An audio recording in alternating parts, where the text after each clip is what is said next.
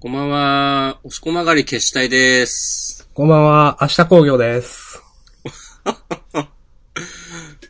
なるほどね。はい。押し込まがり消したいか。そうか。あの、 明日工業か、明日ブーツ1号2号かちょっと迷ってたんですけど。あー、それは明日ブーツ1号2そ号うでのす方ねが。。にすべきでしたね、ちょっと。あー、やり行っ直たすと。 じゃあ、やり直しましょう。 あ、やり直すん だ。いや、嘘。 はいやーい。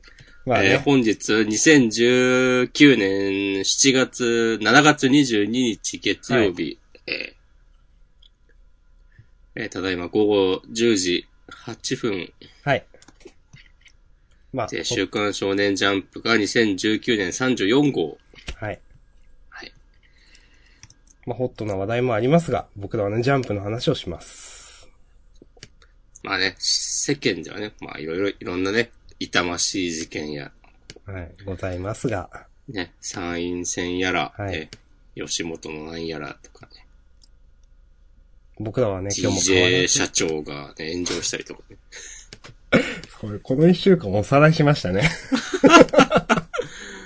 知ってたけど、我々にできるのはね、こうジャンプの話をするだけなんですよ。そう、そうなんですよ。これはもう本当そう。いや、なんせっかか、くねよくさ、令和になっても変わらないです。はい。うん。よく、なんか、こう、まあ漫画でも映画でも、なんか戦争が激しくなってるけど、変わらずに、こう、ラジオ番組が続くみたいなのあるでしょ。ありますね。 結構ありますね。ベタかもですけど、ありますそうね。そう。ちょっと前にもなんかさ、ジャンプの読み切りでもあありましたねった気がするけど。ありました。はい。そうそう手塚賞かなんかでしょそうそうそうそうそう。そのノリですよ、もはい。う。もうどんなに、こう、我々の生活がやばくなっても、うん。でも消費税もね、10%、20%なって、ジャンプ一冊500円とかなっても、うん。でもね、誰もジャンプも読んでなくてもやるぞという。そうそうそうそうそう。で、最終的に、明日さんが、なんかこう、政府の、ね、なんなんかしら禁じてるような、こう言っちゃいけないとされてるようなことを言って、で、こう、リスナーのみんなが、明日さんそれ以上言ってはまずいんじゃないか、みたいなことで、で明日さんが言い切ったところで、ガタッつってね、なんか引き戸が開いて、はい。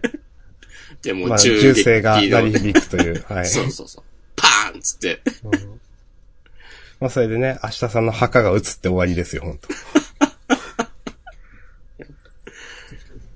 その頃俺は何をしてるんだっていうね。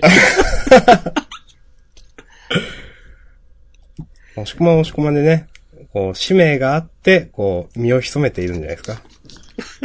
レジ明日スタさんンにスとして。託して。うん。おじゃあ、そういう感じでやっていこうかな。はーい。そういう感じかはわからんが、やっていこうかな。ということで、今週のジャンプは、表紙と関東カラーが、ワンピース。 うん。連載22周年突破和の国編第2幕絶好調。うん。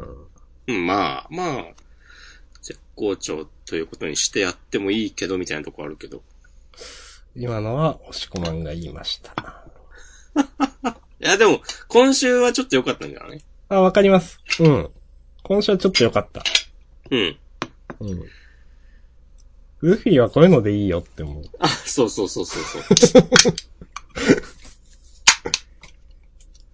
まあ、えっ、と、あとまあ特筆すべき、特筆というかまあ言うべきは今週日の丸相撲が最終回なので、はい。うん。えっ、と、まあ、いつものあれか、えー、ジャンダンでは週刊少年ジャンプ最新号から我々が6作品を選んで感想を話すんですが、新連載最終回の作品は必ず取り上げます。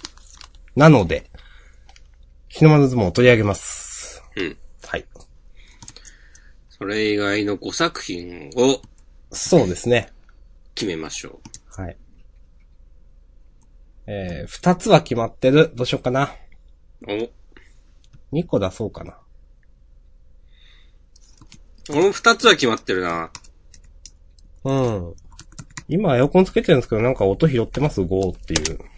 いやー、大丈夫じゃないいいかなうん。エアコンの音は大丈夫だけど、なんか、しれない。女の人のすすり泣くような声が聞こえるけど、お、マジそれは大丈夫それはですね、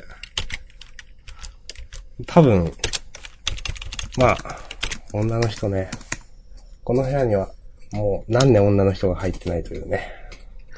ちょっと母親は母親も入ってないですね。ああ。入と、んな明い日。さんは思っているけれど。怖いや怖いや。そんな話はどうでもいい。で、二つ、どう、どうしましょ一応道決めたよ。うじゃあ、どうしようかな。そうか。じゃあ、はい、準備できました。お。いいっすよ。はい。じゃあ、行きましょう。せーの。の。はいと。パスン。うん。はい。うん。なるほどね。いいんじゃないでしょうか。えっ、と、私は下さんが挙げたのが、ワンピース、ボーイチ先生の読み切りの方ですね。そして、ヒロアカ、あと、東京忍びスクワットの3つ。はい。はい。えー、僕が選んだのが、鬼滅の刃と、明日さんと同じワンピースの読み切りのやつ。うんえー、と、アクタージュ。はい。まあ、わかるなという感じです。ワンピースカバーコミックプロジェクト、ロロノアさすゾがロに海にさすがに、打つのめんどくさかったんで、ね、 そうそうそう。私はカッコ読み切りって書いて、押し込まんカッコボーイチのやつって書いてありますね。これ続くみたいだね。 そうですね。なんかいくつかね、その、うん。キーとなった話というか、まあ、名場面集みたいな感じをやるんですかね。まあ、いろんな先生が。うん。はい。つうことで、まあこれプラス日の丸相撲の6作品はい。を取り上げていきます。本日のジャンダン。2019年34号で、ジャンダンはもう177回ですね。すごい。でもおかしい。まあ、ちょっと頭おかしいですよね。 177回の、1回3時間、いや、2.5時間ぐらいとして、ちょっと考えたくないですね。 442.5時間。まあ、実際それプラスいろんなね、作業時間もあるというね。うんいやー、頑張ってますよ。頑張ってはないか。はい。えーっと、順番から言うと、うーん、鬼滅か。そうですね、鬼滅の刃。うん。えー、第100 167話、願い。おー。うん。願いね。願いねって感じですね、なるほど。願いか。いや、私もちょっと適当に言っちゃったと思って。 願いあったかなと。願いか。願い感は、ちょっとピンとこなかったけど、うん。いや、品津川さん、かっこいいじゃないですか。いいですねう。ん。いや、ずっとさ、品津川さんが、あの、僕この間、鬼滅の刃で全巻読み返しました。おさすが、はい。もう、何でも聞いてください。はい。そう。で、最初の頃からさ、出番はあったけど、うん。結構なんか、あの、富岡さんに生きったりとか、そうそう。なんかね、ちょっと小物種あったんですよ、ちょっと。そうそうそう。うん。で、妙になんかさ、体にさ、傷跡多いし、うん。なんだっけ、あの、うずいさんたちと、うん。あの、遊郭で鬼を倒した後、うん。もうなんかあの、柱が集まった会議で、こう、なんで俺には、俺は、なんだ、上限と会えねえんだ、みたいなこと言って、なんか、うん。まあ、小物くせえことをまあ言ってるわけですよ。うんち。ょいちょい。うん。でも別にそんなことなくて、ちゃんと強いじゃんっていうね。うん。そう。で、その、なんか、小物臭い、小物臭いってひどいこと言ってんな。 なんかまあさ、この、チンピラっぽいことをずっと言ってんのも、この、なんか喧嘩殺法みたいな感じの戦い方を。なんか綺麗なさ、なんとか流みたいな剣技って感じじゃないじゃん。うん。そうですね。それもなんか、キャラと合ってるし、あと、今週最後って明かされた、はあのい。マレ、ビットマレッチどっちだっけそうそうそう、マレ、マレッジを持ってる人がマレビトなのかな、はいはい、はい。知らんけど。まあ、この、品津川さんはマレチの持ち主で、その、血の匂いを嗅ぐと酔っ払うっていう。マレチの設定ありましたね、と思って。うん。なんか、ちょっとでもこの設定面白いし、うん。うん。で、この、品津川さんがき、なんか、傷だらけなのも、あ、そうやって鬼を倒してきたからかっていうね。うん。うん。なんか、腑に落ちるし。で、ゲイヤはさ、あの、弟は鬼を食べる能力があって、なんかこの兄弟何なんだっていう、はいはいはい、確かに。うん。そう、まあなんか一族の、なんか秘密みたいなのはそんなに描かれてないけど、なんか、あんのかもしれんし。うん。そう。なんか、先週の時点では、まあまあまあ言うてもなんか次の週、あっさり品津川さんやられるのでは、みたいな風に思う人、多かった感じするんですけど、うん。なんとなくね。お、全然、前線してますやんっていうね。うん。なんか、いい意味で裏切られた。うん。あのー結局その切られるところまでは、うん。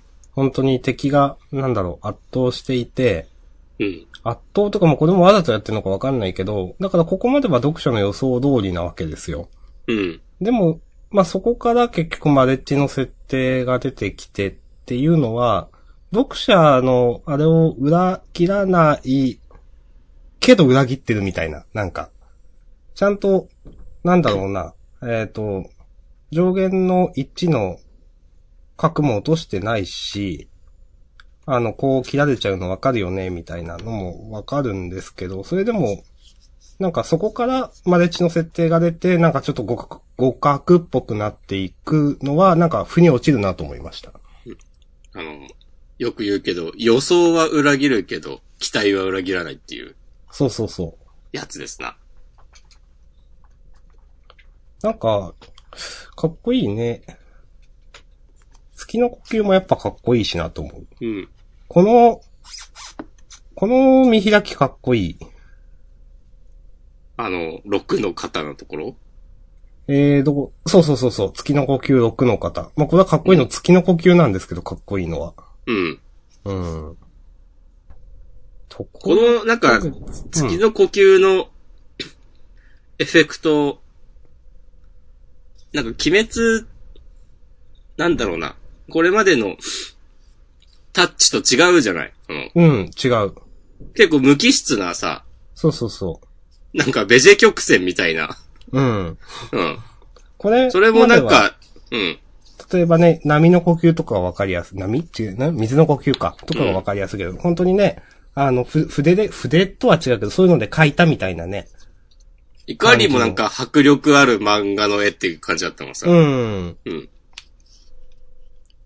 ちょっと、ね、で、まあさっき言ったようなこの月の呼吸のシンプルな線の表現の仕方だとなんか静けさとか、本当なんか音もなく、こう、せ攻撃が迫ってくるみたいなとか、なんか時間が止まったような感覚とかがあって、うんなんかええやんっていう。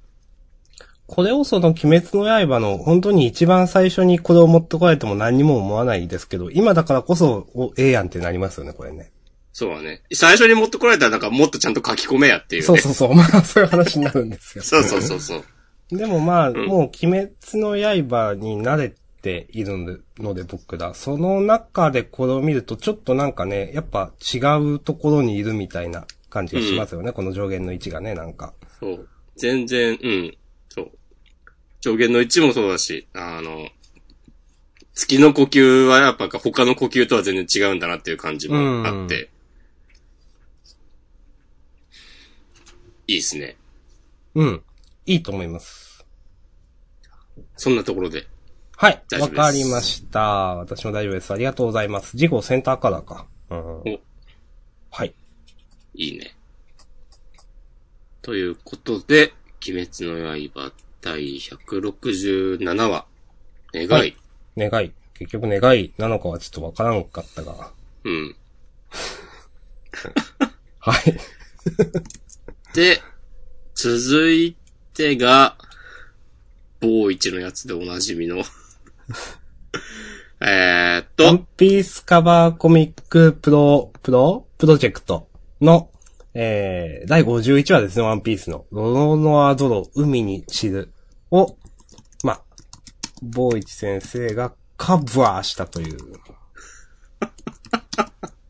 悪意のある言い方なのいや、別に、悪意はないけど。うんんはい。はい。まあ、どうしましょうかね。被ったわけですけど、今週ね。じゃあ、明日さんお願いします。はい。えー、読んでて、うん。最初ピンとこなかった。おう。なんかやっぱ、まあどうしてももちろんワンピースの絵、思っちゃうんで、まあボイチ先生の絵もいいんですけど、例えばミホークとかはかっこいいなと思うし、ゾドはちょっとどうかなって思いながら読んでて、なんか、うーん、ルフィとかがちょっとピンとこなくて、なんか最初途中までは、ああ、やっぱ小田先生すごいなとか思いながら見てたんですよ。なんか、こう、なんだろうな。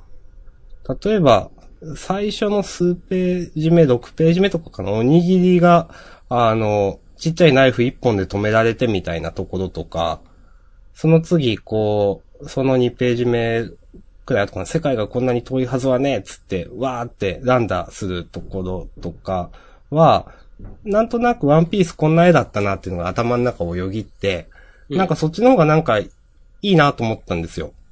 このほう、特にワンピースのおにぎりのこの、なんかやつを一本で止めるところって結構かっこいいなって私思った覚えがあって、元、最初のワンピースの、その小田先生のワンピースですね。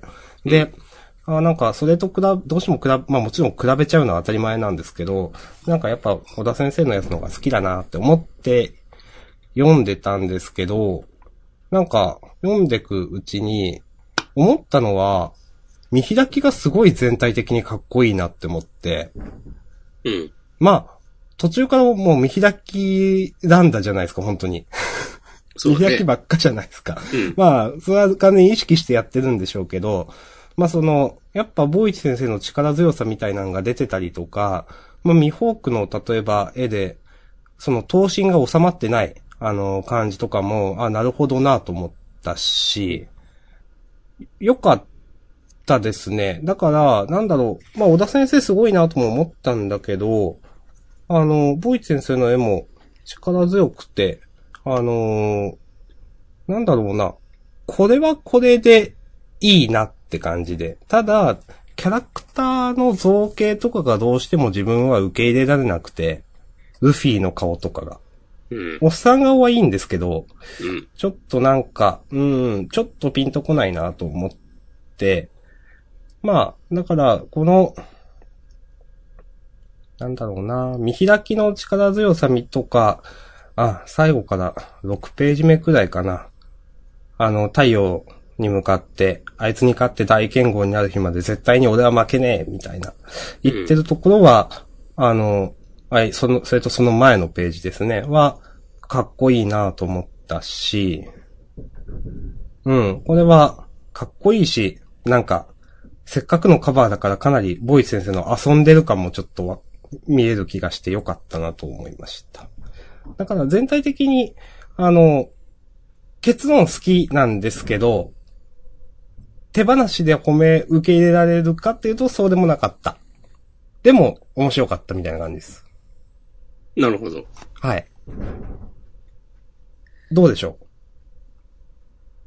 俺は、アッシュさんほど小難しくは考えずに、ううん。まあ、割と素直に面白かった。おー、いいじゃないですか。ただ、なんかね、ルフィの顔に違和感とかはわかる。でしょなんかね、 でも、たまにさ、あ、それこそ、いつだっけ、ワンピース20周年の時とかかな。うん。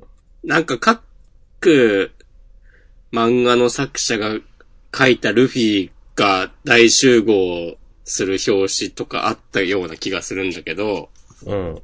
あとそうでなくてもなんかたまに、なんか、小田先生へみたいな感じで、ありますね。誰かそうう、別の漫画書いてる人が書くルフィってことごとくなんか気持ち悪い感じになるイメージがあって、ん。まあ、わかります、それは。はい。なんか難しいんだろうなっていう。うーん。はい。あとはなんか、なんだろうな。あ、ボーイチの、この、まあ、リアル寄りな絵柄だと、まあゾロが三刀流つって刀加えてんのとかは、なんか、無理がある感じがしちゃって、 なるほどね。なんか、その辺はやっぱ、ある程度デフォルメされた絵だからこそ成立するとこもうん。はいはいはい。あんのかなって、確かにね。そう。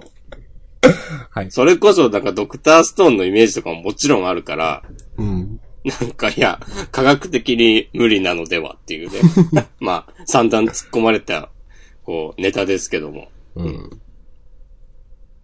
でもやっぱ格闘シーンは、俺はこ、こっちの方が好きだったな。あ、そうなんすか。迫力がある、なんか、小回りとか、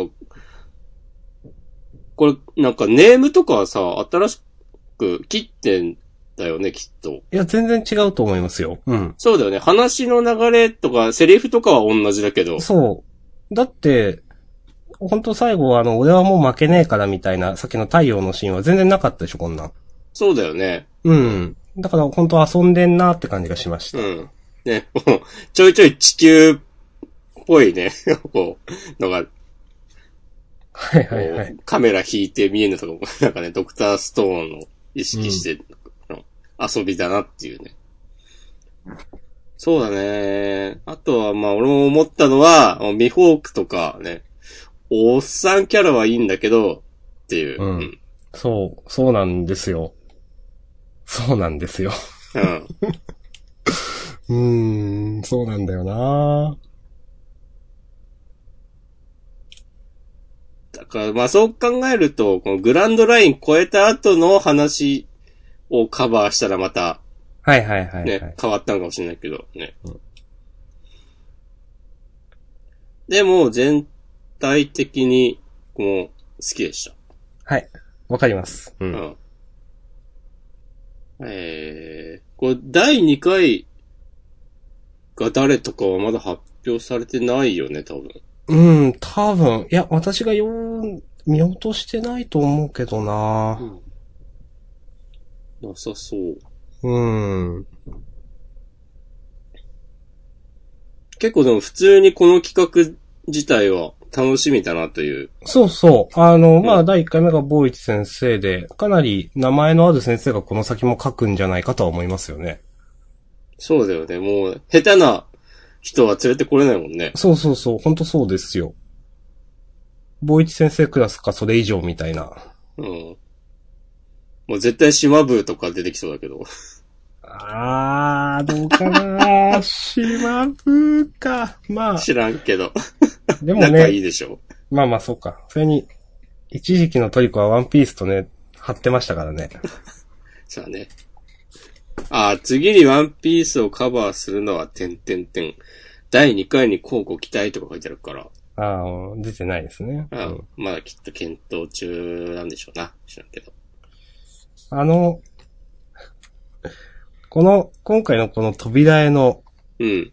あのーこの、バギー一味冒険記ボリューム12、謎の女海賊登場のあたりは、お、ええやんと思いました。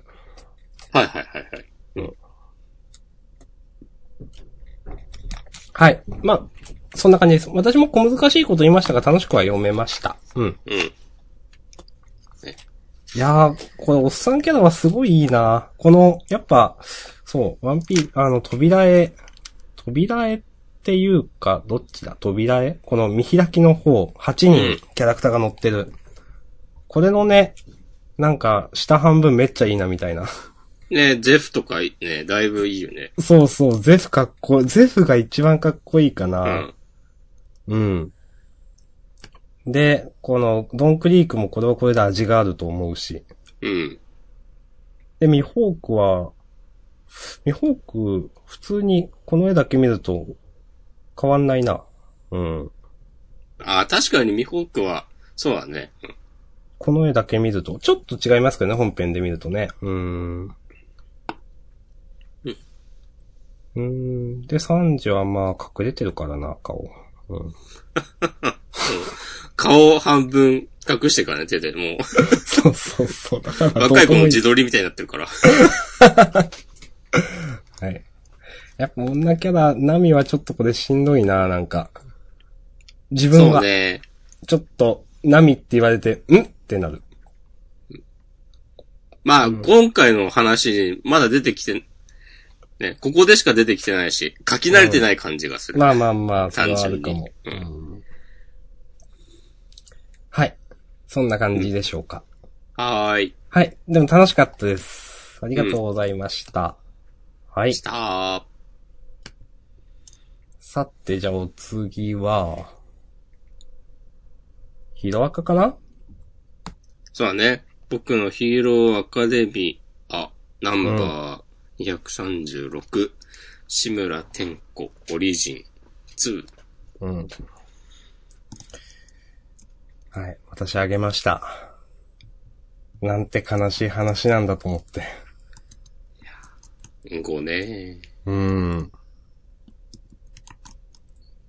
なんて悲しい話なんだとも思ったし、あ、でもなんか、なんだろう、ここで、ラストの2ページで、あ、ここで途方もない快感ってなるんだなっていうのが、うん。ちょっと自分は予想外で、おー。なんかもっと絶望からのみたいになるかと思ったら、うん。あ、そうなんだね、と思って。うん。ちょっとだけそれでなんか、しがらきの、ちょっと、なんかキャラクター像がちょっと変わりました、自分の中で。あ、本当。うん、何がっていうのはちょっと説明しづらいですけど、うん。いやー、説明してほしいな、そこ。いや、もうそこはしません。ああ、 もう、さってシャッター降りた わ。もう、一切の対話を拒否します、みたいな。しません。はい。はーい。まあ、うんまあ実はこのヒロアカがね、あの、最後、ど一個どうしようかなって思ってあげたやつなんで、あんまり言う、言えることないんですけど。 うん。でも悲しい話だなって、こういうなんか、いやー、なんか能力の暴走みたいな、っうん。てよくあると思うんですよ。で、あの、自分の意思に反してなんかなってしまうみたいなって。うん。まあ何回見ても悲しいですね、こういうのはね。いやー、悲しいね。うん。また崩壊みたいな個性だもんな。しんどいよえー、でも、助けてっつってね、手を伸ばした相手をね、崩壊させてしまう。もうどうすんのって話ですよ。な。いや、本当にね。うん。でもこ れ、うん。あー、なんか、お母さんは分かっていながら手を伸ばしたのかなそれね、そうそうそうそうちょ。っと見えますよね。うん、そのなんか一瞬で状況を理解して、うん。それでもっつって、うん。手を伸ばして、で、なんか、で、それと比べるとさ、この父親は、なんか、高枝切りバサミみたいなので さ、しがらきをさ、こう、うん。バシッと殴って、それでもうなんかもう、なんか、たかが外れたというか、そうですね。うん。うんいやー、いやー、まあ、まあこれも、まあ、わ父親は悪かったかもしれないけど、でもそんな、こんなことになるほどひどい父親でもないはずじゃないですか。うん。なんか悲しいなと思って、みんな。うん。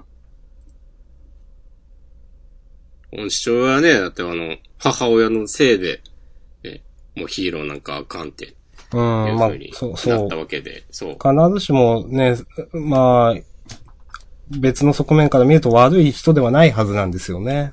そうそうそう。家族の安心みたいな、そういうのを、なん、なんだろうな、うん。平穏なう生ん活みたいなのを考えたときに、父親としてはそれが、で、まあ、わかんないけど、思った末のことだったのに、という。そう。息子にはね、自分のようになってほしくないという。うん。でもなんかこれで、なんだろう、結構話としては終わりだと思うんですけど、うん。花ちゃんの話とか、なんか微妙にスッキリしてない気がしていて、この回想自体が。うん。なんか全然語られてなくないですかと思って。というといや、花ちゃんの、うん。結局花ちゃんがかけてくれた声みたいなのって明確になんか、言われましたっけえ、何の話花ちゃんだけが僕うになんかこう言ってくれたみたいな伏線があったじゃないですか、先週かなんか。あったっけあった あれ違うで、家族、先週、先々週おばあちゃんとかも、なんかいろいろ言ってくれたけど、僕が欲しいのはそんな言葉じゃなくて、花ちゃんだけがみたいな。え、花ちゃんだけがとかあったっけあったと思いますけど。ちょっと、どこえ、嘘ちょっと読み返すか、じゃあ。えーそんなんあったっけいや、なんか、僕が言って欲しかった言葉は、みたいなのあったけど、それって別に花ちゃんがどうこうとかではなかったというふうに私は、そっか。それを私、そのことを言ってるけど、それは花ちゃんだけが言ってくれたと思っていた。違ったのか。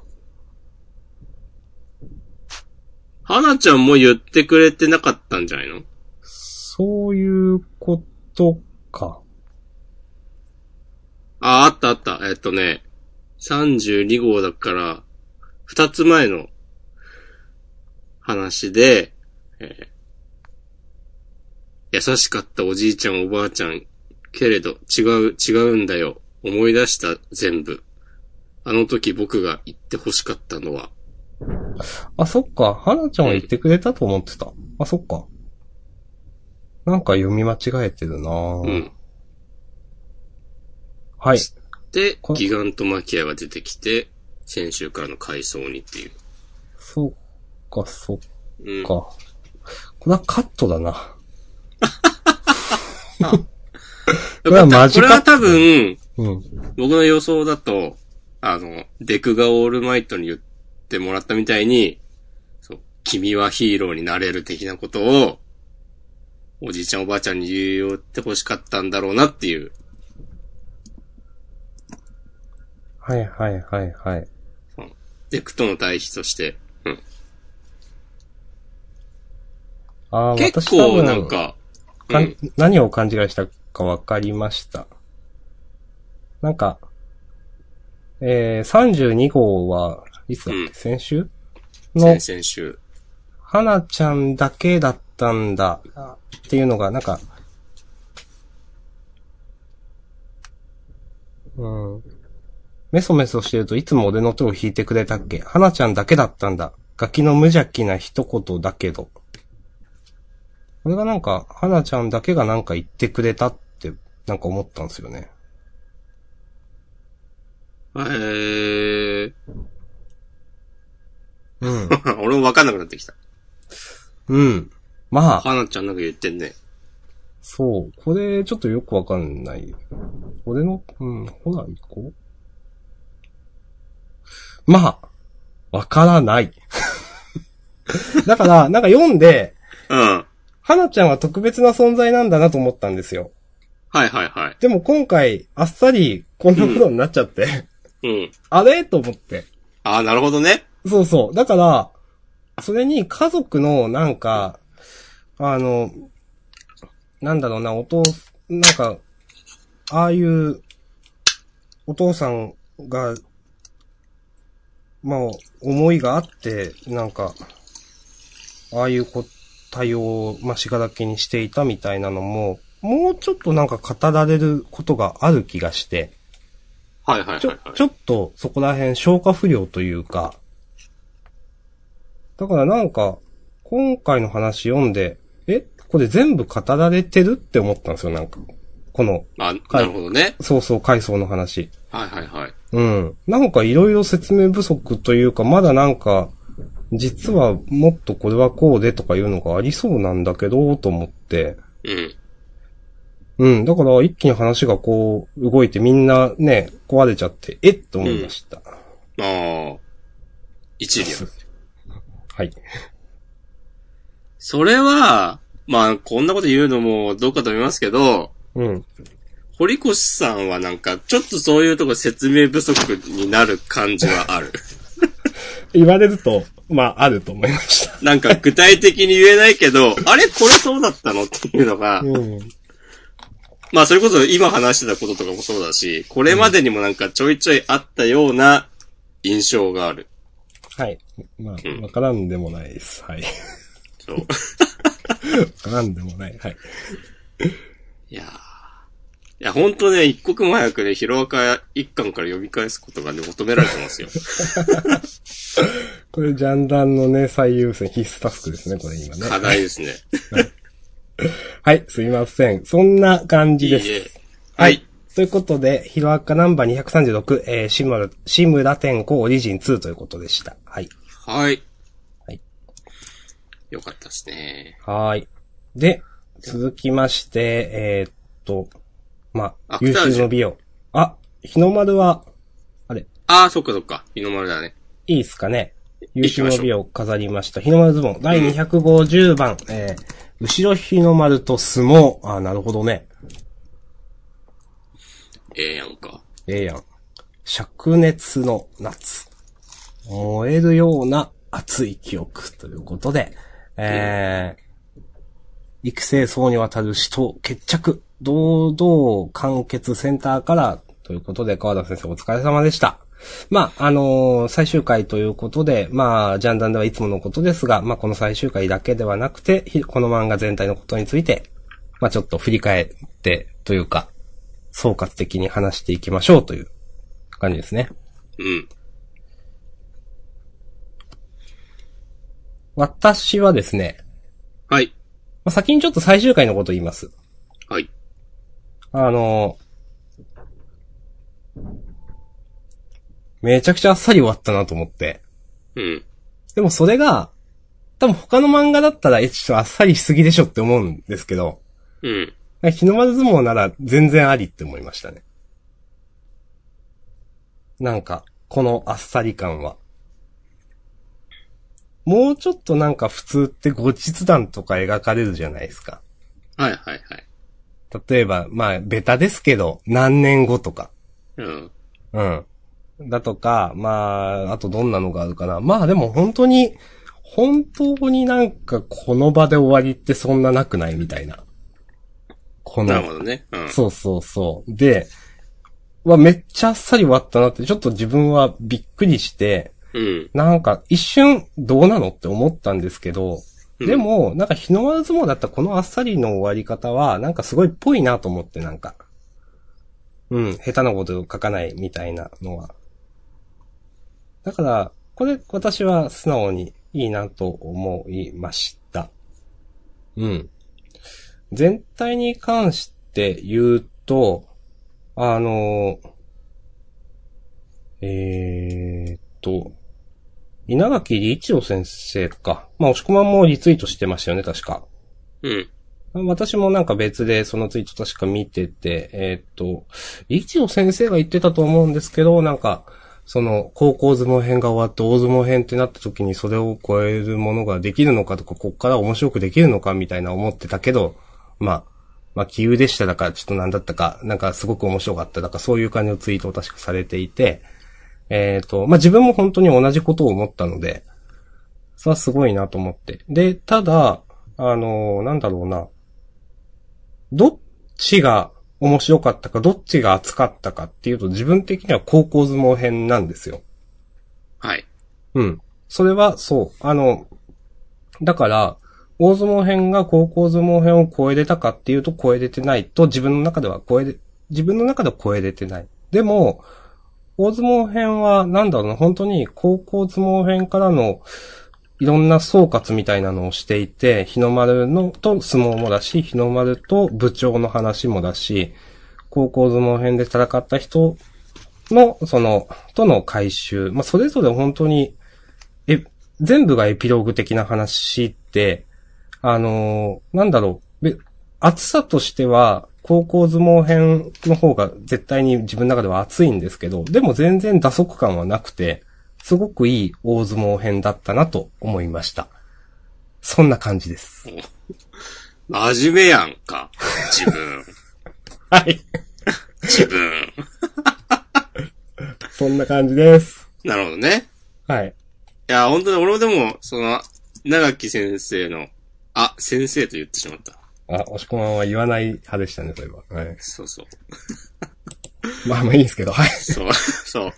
あの、あの稲垣さんも、あ、やっぱね、大相撲編大丈夫だ、大丈夫かなって思ってたんだっていうのは、ねまあ、日の丸相撲読んでた人みんな思ってたと思うんだけど、まあまあ、それはそうだと思います。うん、正直。うん。そう、いや、本当に、まあ、ジャンダンでもね、何度も言ったけど、うん。よくその下馬評をここまで覆したなっていう。うん。そいや、人王さ、あの、うん高校編でもさ、ちょっと出てきたう。うん、うん。じゃないその時はなんか、確か顔は描かれてないとかだった気がするんだよな。そうそうそう。あの、一瞬稽古つけてくれたみたいな時でしたよね。そうそうそう。なんか、人王が来たら、晴れた、みたいな さ。なんかあったよね。そう。いや、今思えば、あの描写のあたりから、人王のやべえやつ感は始まってたんだなっていうね。うん。いそう。や、でも、高校編であれだけ、例えば、天王寺がすごいとか、草薙がすごいって描いといて、いや、じゃあ、なんかもう、この先大相撲編は、どうすんのみたいな。うん。なんかそんな強く描けるの他の力士をって思ってたんですけど、まあ、ことね、人王に関して言えば、もうそんなことは杞憂の杞憂で、うん。人王は本当ね、ラスボス足りうる存在感あったなと思います。うん。なんか、でも、結構、今、明日さんがラスボスって言ったけど、うん。ラスボスがこんなになんか一つのシリーズで常に出てくるっていう構成がちょっと確かに。珍しい感じするよね。なんか、うんああくまでもさ、いろんなのと戦、いろんな戦いがあって最後にたどり着く。うんっ。ていうのが、なんかラスボスのイメージだったなと思うんだけど、まわかりあ、ま確す。かにその相撲のね、なんとか場所っていうその仕組みがそうだといえばそうなんだけど、それをなんか、こう漫画で、として、なんか、読んだのは、初めてかもなっていう。うん。かも。なんか、ライバルって感じでもないですもんね。うん。最初から最後までライバルがいてみたいなのは、まあよくある漫画としてね。でもうんそれとも明確に違うんで、確かに押し込まんの言う通り、確かに珍しいかもしれない。なんか不思議な立ち位置だよね。あんまりうん他に見ない気がする。ほんと最初からでしたもんね。うん。まあその、うん。なんかそういう存在が、例えばなんか、いや、当たり前に作中のみんなは知ってたとしても漫画として描かれるのは最後ら辺みたいなのよくある話なんですけど。うんうんうん。そんな感じは全然なくて、最初から最後までもう、ラスボスみたいな感じで描かれてましたからね、ずっと。うん。で、なんか、常に出てたもんね。 そうそうそう。だから、なんかね、こう、大相撲編の各キャラクターが合計何ページ出てたかみたいなのを調べたら、多分人王が一番なんじゃないってい。いうや、それはそう思います。順応編ですよ、これ。大相撲編は。本当に。そうだよね。うん。うん。やまあ、細かく見ていくと、うん。なんか、あの、三名僧の人たち何だったのとか、まあまあね、あるよ、それは。ある。あるけど、あとなんか、ある時期からの急に巻いてきた感じとそかう。そう、それもあある。る。ある、あるけど、うん。そう。まあ、そう、細かいことはあるんだけど、トータルで、見たらやっぱ、本当に、まあその辺のなんか、急に巻いてったのとかも、ちゃんとこの最後の日の丸大臣を、に、この、ページを割くためだとかと考えれば、うん。全然わかる話だし、ちゃんと、この、置かれた状況で、一番いいものを残そうとする。うん、うん。いや、それはいやね、ベストを尽くそうとしてますよね。それは感じられますよね。もうプロプロのプロですわ。いや、本当ですよ。プロプロのプロですよ、これ本 当。いやー、なんか、でも、ほんと最初から最後まで、テンション落ちないまま来たなっていう感じがあって、うん、いや基、本本的当にに。名作足り得る漫画ですよね、本当にね。うん。いやー、その、正直私、他の相撲漫画ってそんな詳しくないんですけど、うん。でもこれは、なんか、相撲漫画といえばこれというか、金字塔というか、それくらい言ってもいいんじゃないのと思いますけどね。うん、わかります。うん。いや、高校編から大相撲編までこんなんきちっと描けた相撲漫画すごくないと思うし。うん。そう、やっぱね、ね、高校編はさ、まあ、トーナメントとかだし、うん。その、ピークを作りやすいと思うんだけど、うん。大相撲編は、絶対難しいと思うんだよね。そうそうそう、それは思う。うん。だからよく、よくここまでやったなっていう。そう。まあうん、その大相撲編はね、その高校編のそのなんだろう、伏線を回収する形で話が進んでったじゃないですか。うん。主には。なんかそれもやっぱ上手いなと思って。そうね。そう、高校編があったからこそできた話なんですよね。うん。いやー、よかった、いいですね。いや、よかったっすね。うん。ほんといい漫画です、これは。ぜひね、まだ未読の方ね、いらっしゃいましたね。漫画喫茶でチェックしてください。いや、あの、コミックスを買ってください。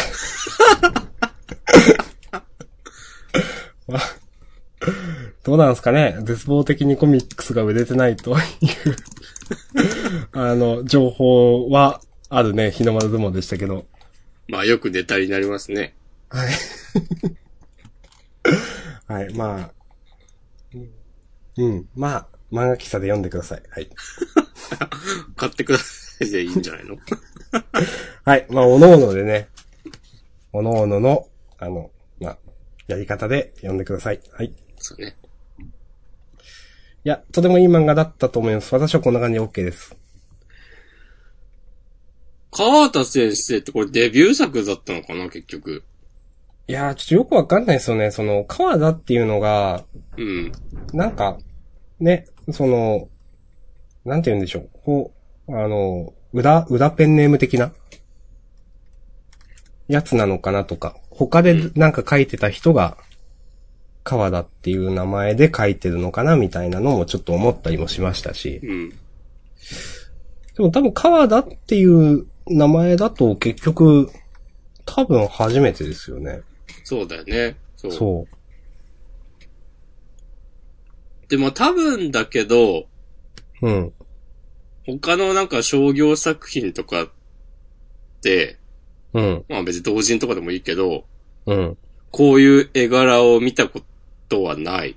うん。いや、だから私も、多分デビュー作なんじゃないのと思ってうます。ん。だから、まあデビュー作、いや、デビュー作、他に、まあ読み切りとかあったかわかんないけど、まあその、この川田っていうペンネームだけじゃないのみたいな風には思いますよね。うん。前ちょっとなんか、話した気がするけど、結局わかんなかったんだよな。そうそう、そんな、うんそう、ジャンダンでね、出した覚えはある、その話題を。うん。の割にはね、なんか、すごい手慣れてる感があって、うん。あの、話結構うまいんですよね。うん。いや、絵のクオリティが高いのはもちろんなんですけど、いや、そう、なんか、すごいですよね。なんなんだろう、完成度が高いなとすごく思う。うん。読んでて引っかかるようなとこは全然ない。そう。それは本当にそう。ずっとなかった。中畑。中畑って聞こえましたえー、あわあかー、んな違。いうか。ああー、あの、あれね。あの、2ちゃんのあれをこする話ね。じゃあまあこんなとこですかね。はい。ということで、えー、第250回で優秀の美、えー、飾っていただきました。日の丸相撲、川田先生お疲れ様でした。した。はい。次回作期待してます。うん。相撲のイメージ強すぎるからどうなるかわかんないけど。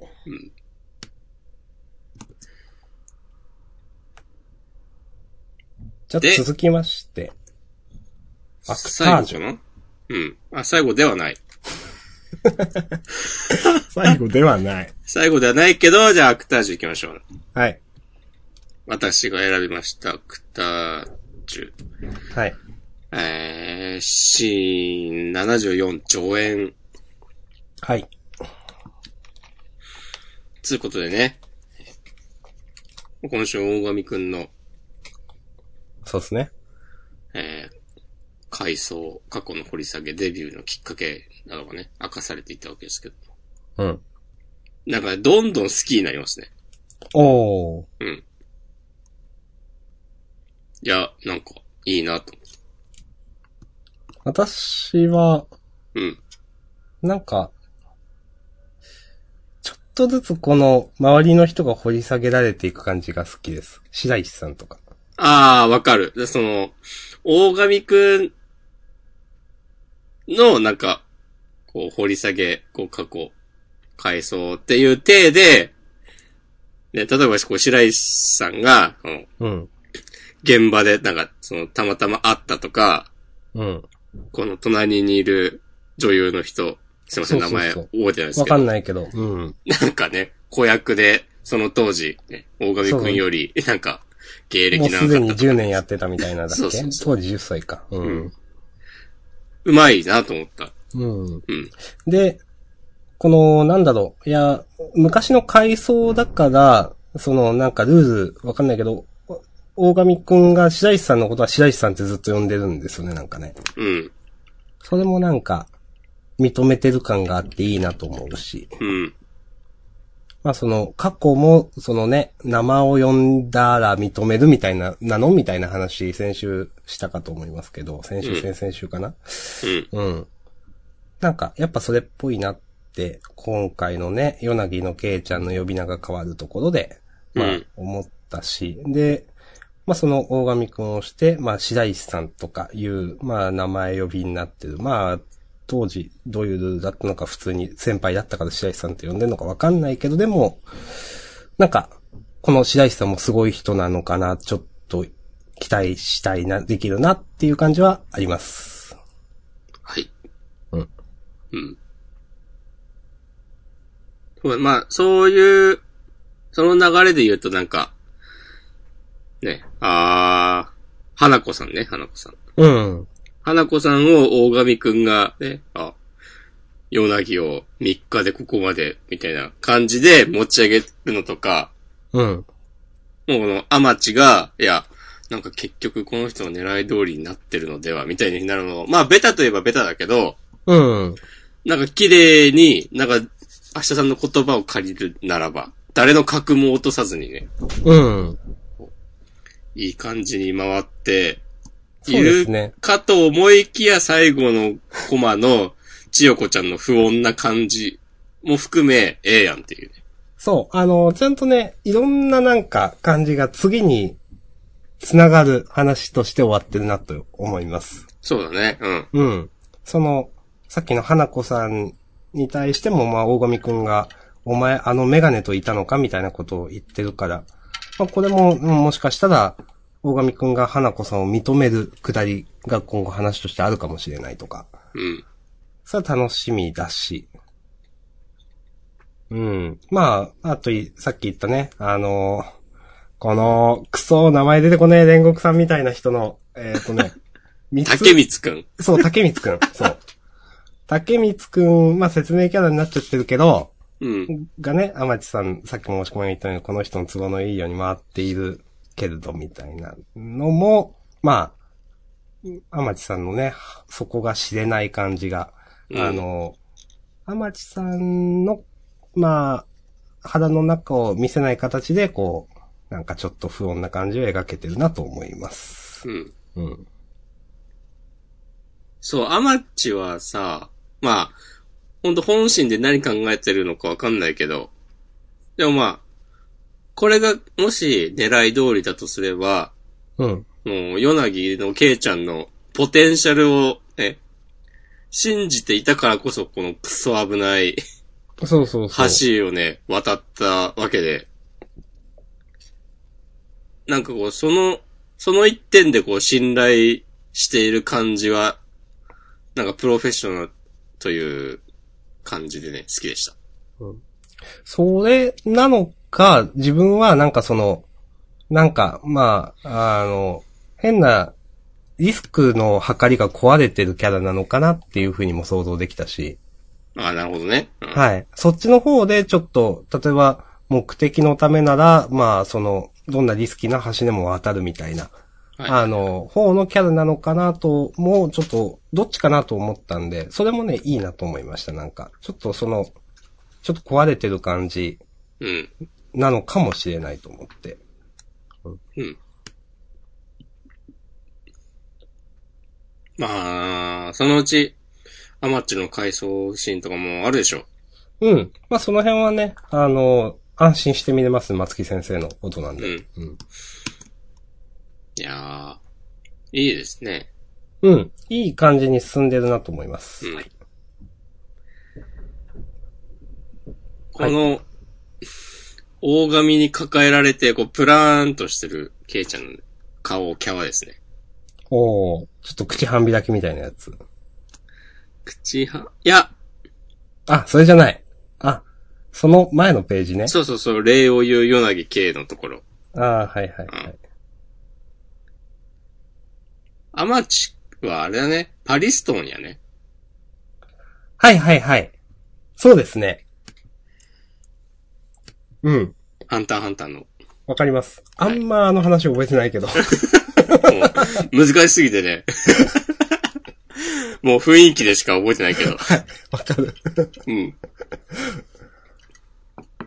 よし。まあ、こんなとこでね。はい、わかりました。OK です。またした。ありがとうございました。じゃあ、今週ラスト。はい。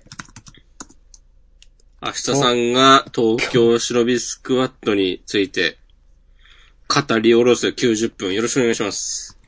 いや、あもう、90秒でいいかなと思ってる。怖っ。もう1時間3分とかやってんでね、もうね、90秒くらいでいいかなと思っていや、私今週ジャンプ読んでて一番腑に落ちなかった、なんか。え、なんかここで、なんか停戦みたいなのちょっと意味わかんないと思って。いうん。や、これでも伏線があったと思ってここで手を出せない。なんか、なんもないですよね。いや、例えば、その、ね、あの、依頼主保護しなければならないあの人のところに別のものを向かわせているから今日は引くんだなとかいうくだりだったらわかるとか思ったけど、なんかそんなこと書いてなくないとか、なんか、うん、リスクしかない。今日は引くがっつって、あ、引くんだこれでみたいな、ちょっと。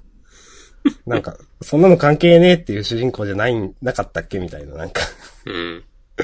思って、これは今週のジャンプで一番腑に落ちなかった、これ。えって思った。うん。うん。なるほどね。はい。なんか、ありますか私、いやね読み起こしてることがあったら教えてほしいです。なんか。ー。いや、多分大丈夫。いやー、この漫画はね、ちょっと、なんかまあ、このさ、ここで戦わないのも、わかるんですよ。うん。なんかそういう感じやりたいんだなっていう。うん。うん。あのね。おしゃれ漫画になりたいんだなっていう感じはわかる。うん。それはわかるんですよわかる。いや、でも違うでしょ、これ。ここで、いや、だったらそれ相応の理由つけろよ、みたいな。いや、理由、いや、わかるよ。なんか、何も言わずに、なんか、引くみたいな。まあ、そのハードボイルド、なんか、よくわからんけど、お互いのことをこう、力関係として、牽制し合ってるみたいな、なんかわかるんだけど、うん。いやでもピンとこないわ、これは。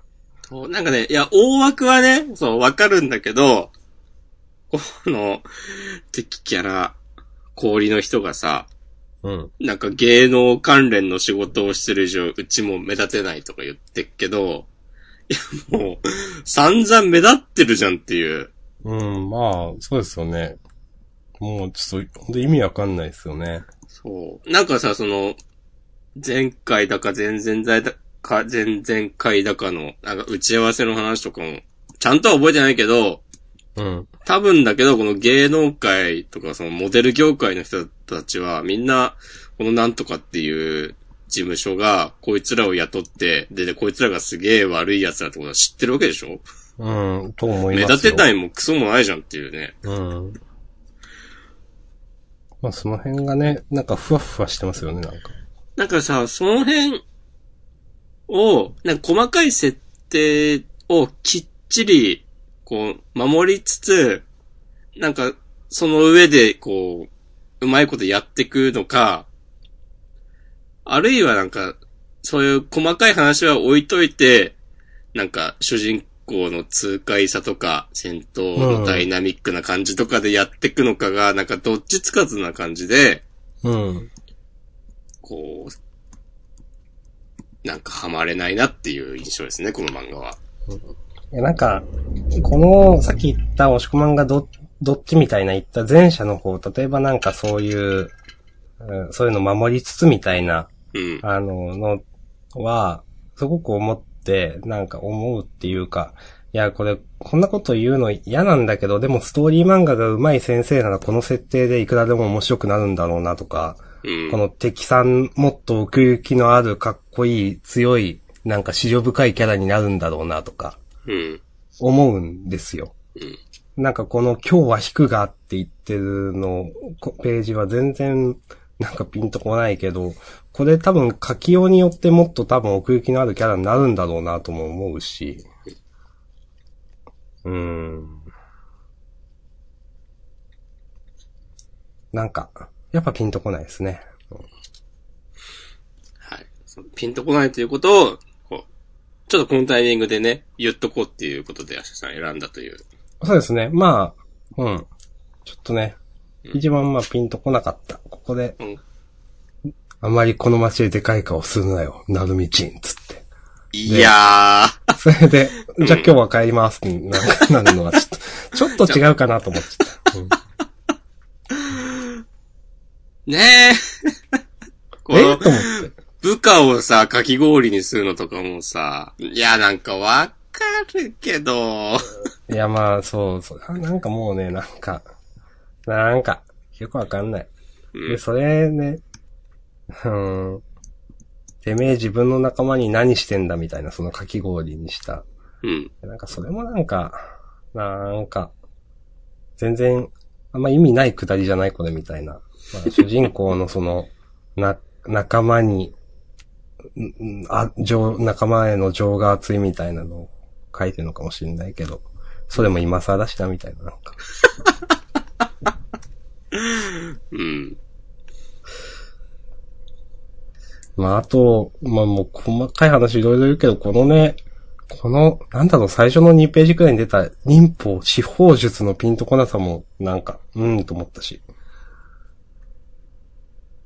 それな。うん。これはお色気シーンなのか。そうだよ、なんか。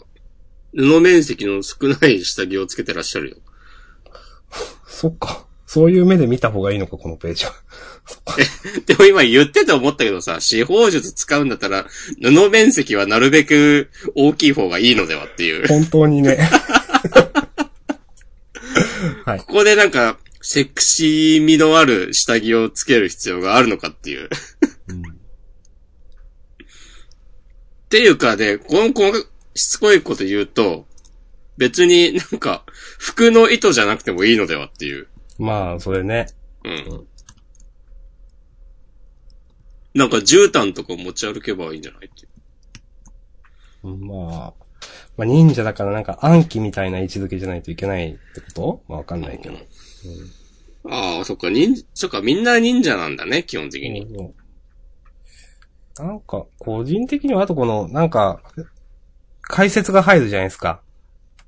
なんか、糸の書って今回解説、忍法、小術、特殊な修行によりうんたらかんたらっつって。うん。 習得に必要な期間およそ2年って、なんかこれ毎回出てくるけど、なんか微絶妙に寒いなと私思ってるんです けど。なんか、あ、2年でできんだっていうね。そう、そういうのもあるし、いや、それなんか長いの短いのみたいな、 なんか、ピンとこないんですよね、その、なんか。どういうつもりでやってたろうね。わかんない。これ、いるって思うう。ん。あ、でも司法術って体内でそうそうそ強靭な糸を静止する術。えそうあ、んパピヨンは糸で服を制作、操作のプロセスを独自解釈で蘇生している。え、じゃあこの、普段着てる服も、う。自分で作ってるんですよ、多っ分。てことうん。よくわかんないけどね。よくわかんないね。えあうん。ー。んいや、そうですよ。うん。自分で作ってる。独自解釈で蘇生したのか。独自解釈でいいのかななんか。術として体系立てて、なんか、誰でも習得できるようにするんだったら独自解釈じゃない方がいいんじゃないかなまあ、そうですよね。わかんないけど。うん。体内で糸を静止する。うん。まあ、この独自解釈っていうのも、なんか、いろいろ書いた上で独自解釈してて、なんか、そういう、なんか、自分専用にカスタマイズすることは難易度が高いとか書いてくれたらいいんだけど、これだけ書かれてもふーんって感じじゃないですか。そうだね。一般的にはこういう風にやってっけど、でもそうそうそうパピヨンはこれができる、みたいな。だからすごいよみたいなのだったら、ああ、なるほどねってなるんですけど。うん。うん。なんか、 なんか、いやーこれあんま言いたくないけど、うん。ちょっと中学生の設定の音っぽいなと。うん。うん僕の考えた RPG っぽいなとちょっと思います。うん。はい。終わりますか。はい。ありがとうございました。えさーて、東京忍びスクワット第8話、牽制と挑発でした。はい。はい。まあ、好きなだけやったらいいですわ。牽制も挑発も。まあ、こんなところで、他は何かありますか他はね、まああと時点で私迷ったのは呪術くらいですかね。はいはいはまあでもそれも、ゲトウさんかっこいいみたいな話で、い。うん。なんか改めてなんかい喋るかっていうとべ、まあまあそうでもないので、うん。そうね、俺もちょっと迷ったけど、まあ、この、ページめくって、た、助けかわい い。あの、犬ね。はい、わかりますよ。そう。とか、あの、伏黒の父親、なんか、意外といいキャラしてんなとか、うーん。はいはいはい。はい。くらいなもんで、あとは、まあ、ドクターストーン、チェンソーマンあたりは相変わらず良かったですけど、うん。うん。あとね、最後の最勇気は、うん。なんかまあ終わるんだろうけど、もうすぐ。うん。うん。やっぱこの漫画の設定自体は、好きだなってね、思いました。はい。このオタク心をくすぐる感じがわかります。うん。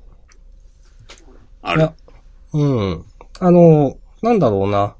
この辺の設定は、と、まあもちろんね、妖怪、まあもちろん全部とんでもなんですけど、でも、なんか、とんでもだけど筋は通ってる気がするんですよね。うん。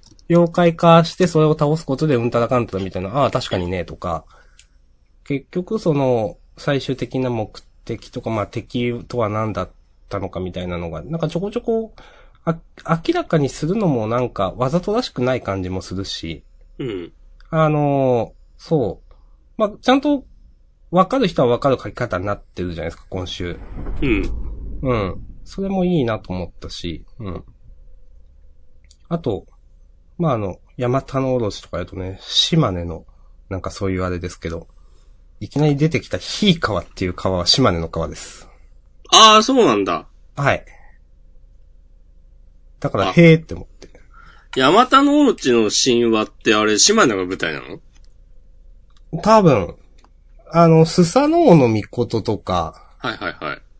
結局あれが山田のおろちを退治したみたいな話は多分島根ですね。あ、そうなんだ。多分、ああ。あ、でも、出雲大社の、その、11月に神様が集まってくるのとかも、うん。なんか多分その辺の昔の神話に由来してるんでしょ、きっと。た、そうそうそう、多分。うんあんまり、間違ったこと言うとあれなんで、多分としか言えないけど。うん。うん。そ。そううねなんか、そうそう、最後の最遊記は、なんか、それなりにちゃんと勉強してる感じがするんだよね、そういいうのをや、すごくそれは思います。うん。いや、多分もともと好きだし勉強もしてるんだろうな、みたいな感じはすうる。ん。それがまあ、ジャンプの少年漫画としてハマってたかは、まあ置いといて、そうそうそうそう。うん。あの、いや、ただ、はっきり言って、いや、もうちょっと勉強してくれよという漫画が少なからずあるじゃないですか。うん。そういう中ですごく好感を持てるなとは思います。うん。うん。いい感じにそういう、モチーフを、そう、なあんの、か、漫画に落とし込んでるというか、あの、とんでも、多分全部モチーフが、全部が全部その、正式なというか、ではなくて独自解釈とか、あの何かと何かの設定をつなげてとかいろいろやってると思うんですけど、でもそれはうまいことハマってますよね。うんうん。うん。漫画としてはハマっている。ジャンプとしてハマっているかどうかはちょっとわからない。うん。 いやー、なんかどっかで続いてほしいけどなーっていう感じはする。うん、わかります。まあ、話としてはもう、し、これで締めちゃうんでしょうけれども。うん。うん。まあ、読んでて楽しいんですよね、結構ね。うん。そうそうそう。わかります。うん。うん。と、まあ、そんな感じですかね。あー、はいビーストチルドレンがなんか、うん。新章突入とか言って、まあ、ちょっとね新、章開幕か。あんま変わってねえじゃんっていう。そう、その、まあ、わかりますよ。あの、前回ね、次がどうなるって話を散々しました。でう、ん。例えばもしかしたらもう、主人公が2年生、3年生になってるとこもあるかなと、ちょっと、うん。思ったりしました。うん。全然そんなことはなかったなと思そうだね。う。うん。そう。まあ、このキャプテンが今3年生だから多分。まあ、それは、うん。っていうのは、まあ、だからそれを考えると、まあ、主人公が2年生3年生っていう線は消えるのかもしんないけど、とはいえもうここで今回言ってるような、あの、冬の大会、もう第1回戦だとかなっても、ええんちゃうと思っていたのに、 うん。あお割とこう時系列順になんか順番にやってくんだっていう。そうですね。なんかあの演出だとね、もうちょっと時間飛んででもいいよねって思いましたけどね、確かにね。うんそう。あと、まあ、突っ込みどころはあって、やっぱ、あの、結局、ソラくんは何もしないんだなとか、この、そらおくんね、もうちょっと、いや、え、本当に何もしないのみたいに思いますよね、なんか。でもこの今回から始まった新章で空くんがラグビーを始めるようになるんじゃないのかな、せめて。そうか。えうん。そそれ、それなら許すわ。うん。え、だってなんか空くんがさ、一緒になんか試合出てるみたいな描写なかった最初のちょっと頃。わかんない。あったかなんかあったような気がしたんだよな。な。うん。なんかユニフォーム着てたような。うん、うん、ううん。いや、なぜなら、この漫画で一番いいキャラは空くんなので。ん。まあ、それはね、共通認識ですけれども、私たちの。はい。あと、徹底的にヒロイン的なキャラは出さないんだなっていう。はい。女子マネージャーとか、いないのかなうん。まあ、いないならいないでいいんだけど。まあね。うん。ちょっと確かに徹底してますね。うん。うん。いやー、なんか、竜宗学園か。まあいいか。まあ、今度どうか優勝決めましょう。はい、優勝ね。優勝はまあ、私は相撲かなと。まあ、そうですね。はい。まあ、これはいいでしょう、相撲で。うんということで、川田先生お疲れ様でした。ありがとうございました。した。じゃあ、自主予告いきますか。うん。はい、えー、体育祭と両断、えー、いざ、ご、ご老寺よ、門外不出のジャンプ、侍心得8箇所ということで、えー、戦況激化、えー、バーサス、アタ、超白熱大人気、オンデー関東から侍へと八丸伝。えー、猛威を振るアタ、えー、八丸はどう対応するということで。まあ、あの、あげなかったけど結構楽しく読んでます、やっぱり。あ、本当私は好きです。俺はね、最近ちょっとね、心が離れつつある。なるほど。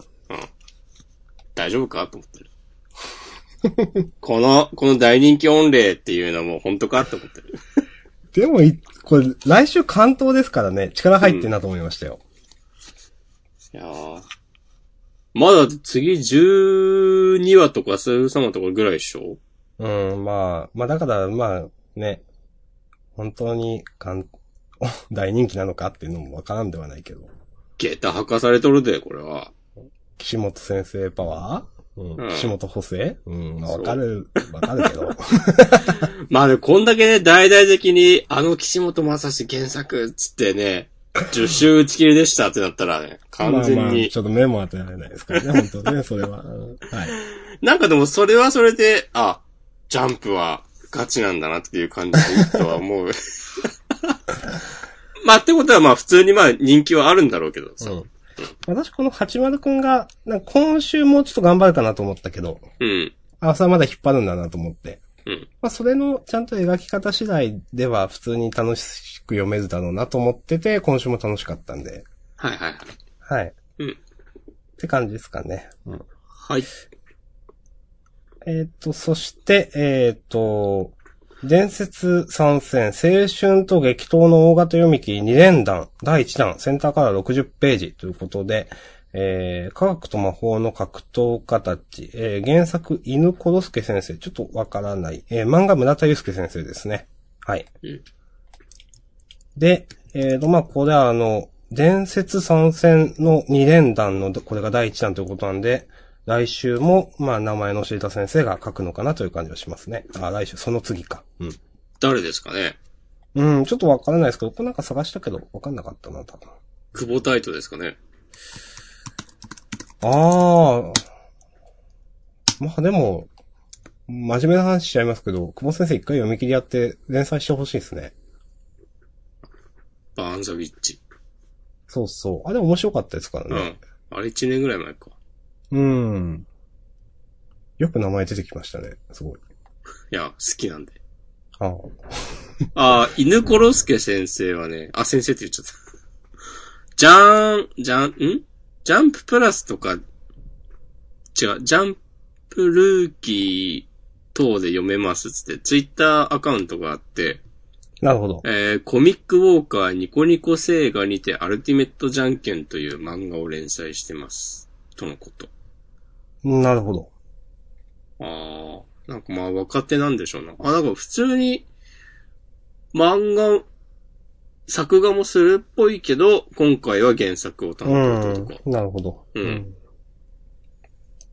ん。へえ。なんか面白そうだけどうん。な。60ページって結構すごいな。うん。そうだね。うん。まあ、期待です。うん。そして、えっ、と、あとセンターカラーが、ドクターストーンが人気投票大発表センターカラー。そして、えっ、と、鬼滅の刃が、えー、まあ、まあまあ、バーサス上限の1白熱アニメ大好評放送中センターカラー。はい。はい。はい。って感じですね。うんいいでしょうか。じゃあ、端末コメント。はい。えー、ま、川田先生、日の丸相撲、えー、皆様の応援のおかげで5年も続けることができました。ありがとうございます。ということで、はい、お疲れ様でした。いやー、こちらこそね、ありがとうございます。はい、本当ありがとうございます。あー、ボイチ。今年数多い素敵なことがありましたが、この原稿に携わったのが一番素敵でした。まあ、そうでしょうね。そうでも、なんかこう、漫画のカバーっていうアイディア結構いいなって思いました。わかります。なんかあんまないですけどね。うん。あんまないっていうか初めてか見たの。こういう既存の漫画の、もうすでにある漫画の、ある話のカバーって。で、ない気がするよね。まあ、うんアマチュアとかでは、ありそうなことではあるけど、あるかもだけどこういううん。プロが、まあ、きちんとした、んその、商業作品でということですよね。そうそおうそう金が発生する。うん。いや、わかります。うん、なんかこういうのは、なんか全然やってほしいなと思って、いろんな漫画で、いろんな人が書いてほしい。わかります。はい。まあ、ガマツコメントはこんなもんですかね。うん。かなと思います。はい。あのー、ツイッタはい。ー、えー、約1時間前、はい。ポテリッチさん。はいすごい、ジャンダンを生で聞いている、嬉しはい。あの、私の知人です。い。もう、リアル知人ですかはい。リアル知人で、あの、この間追いついたと。ず、ずっと1話から聞いていて追いついたと。えー、すごいな。うん。で、火曜、先週の火曜日にですね、うん。 LINE が入っていて、うん。ジャンダンって何曜日だっけって LINE が入ってました。おー、月曜ですって言って、あ、そっかって。なるほどね。そあれー、はい。それで今日初視聴ということで、はい。聞いていただいていやーありがとうございます。いいっすね。はい。ありがとうありがとうございます。ございます。ポテリッチさん。よかったらお便りもお願いします。あの、マシュマロをちょっと本編で話しても、フリートークで話しても、どっちもいいかなと思ったことあるんですけど、あ、見てないや。うん。まあでも、ちょっと本編時間長くなっちゃったんで、フリートークでもいいかなと思ってます。あ、じゃあそうしよう。あ、いっぱい来てる。え、嘘。一個しか見てないけど。えー、あ、いや、本編で話すべきこともちょいちょいあるの。あるどう、話しますかえーっと。おー、いろいろあるね。おー。えーっと。あ、これでも、確かに、ほ、本編、いろいろあるな。 どどうしよ本編で話すべきなのは、い最新のやつかう。そうですね。うん。えー、19分前、すでに本編でお話しされていたらすみません。今週から始まったカバーコミックプロジェクトについて自分は久保太斗先生で、えー、これなんだろう。お世話になりました。読みたいなと思いました。ジャンダンのお二人はあの作家さんでこんなシーンが見たいというのはありますかこれ、この久保大斗先生での、こうのん、マシュマロが2つ表示されてるんですこれなんか置き換わってるんですかねんこれはなんか、マシュマロ側の検閲的なうん。そうなのか。なんか、多分、あ、クソお世話になりましただな、多分。ああ、はいはいはいはいはい。なるほど。うん。え、普通にわかんないぞ。久保先生のクソお世話になりましたってなんだあ、クソお世あ話あ、になり久ま保した。あ先の生のワンピースの、ああ、そういうことか。なるほど。ああ、はいはいはい。なるほどね。はいはいはい。ああ、なるほどね。はいはいはいはい。これはね、ワンピースのね、好きなシーンとかをね、問われているよ。難しいな、難しいけど、コミックス一桁台に絞って考えれば出てくるかもしれないから、今考えよう。あー、まだやっぱ久保タイトは名前が出るね。うん。えー、そうだななんだろうなーえ、パッと難しいけど、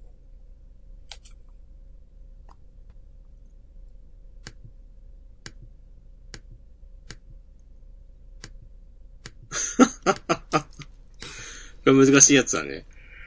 これ難しいやつですね。えーそもそもパッと、これまで書いてきた作家さんが、パッと出て、まあ、別にジャンプ作家に限んなくてもいいのかあー。あー、なるほどね。うーん。でもそう言われると、ワンピースね。一応ワンピースの話ですよね、これはね。こんなシーンっていうのは。そうだね、多分。うん。俺は藤田和弘が書くウソップとか良さそうな感じする。ああ。なんかすげえ、私すげえ鼻水出てほしい。なんか、私ちょっと今思ったのは、うん。あの、鈴木中葉先生が、はいはいはい。可能な限りワンピースに寄せたらどうなるのかなっていうのは見てみたいなと思いました。あー。鈴木先生の絵じゃなくて、寄せるんだ。うん、わかんないけど、へえ。いや、それはなんか、パッと思いついただけだからな。うん。まあでもこんな、パッとできる回答はこんな、 こんなんでいいのかまあ、あとはなんか、あの、桂正和に、この、ナミとかはいはいはい。の、こう、すごいエッチエッチな感じで書いてほしいと。はいはい。ベタですけど。まああの、よくネットではね、あの、うん。ネタになりますけど、うあん。の、ま島ひろ先生とかは、うん。そんなに似てるともう思わないですけど、私は。うん。うん、まあでも、なんか、カバーしてくれるんだったら読みたいなみたいなのはあります。なるほどね。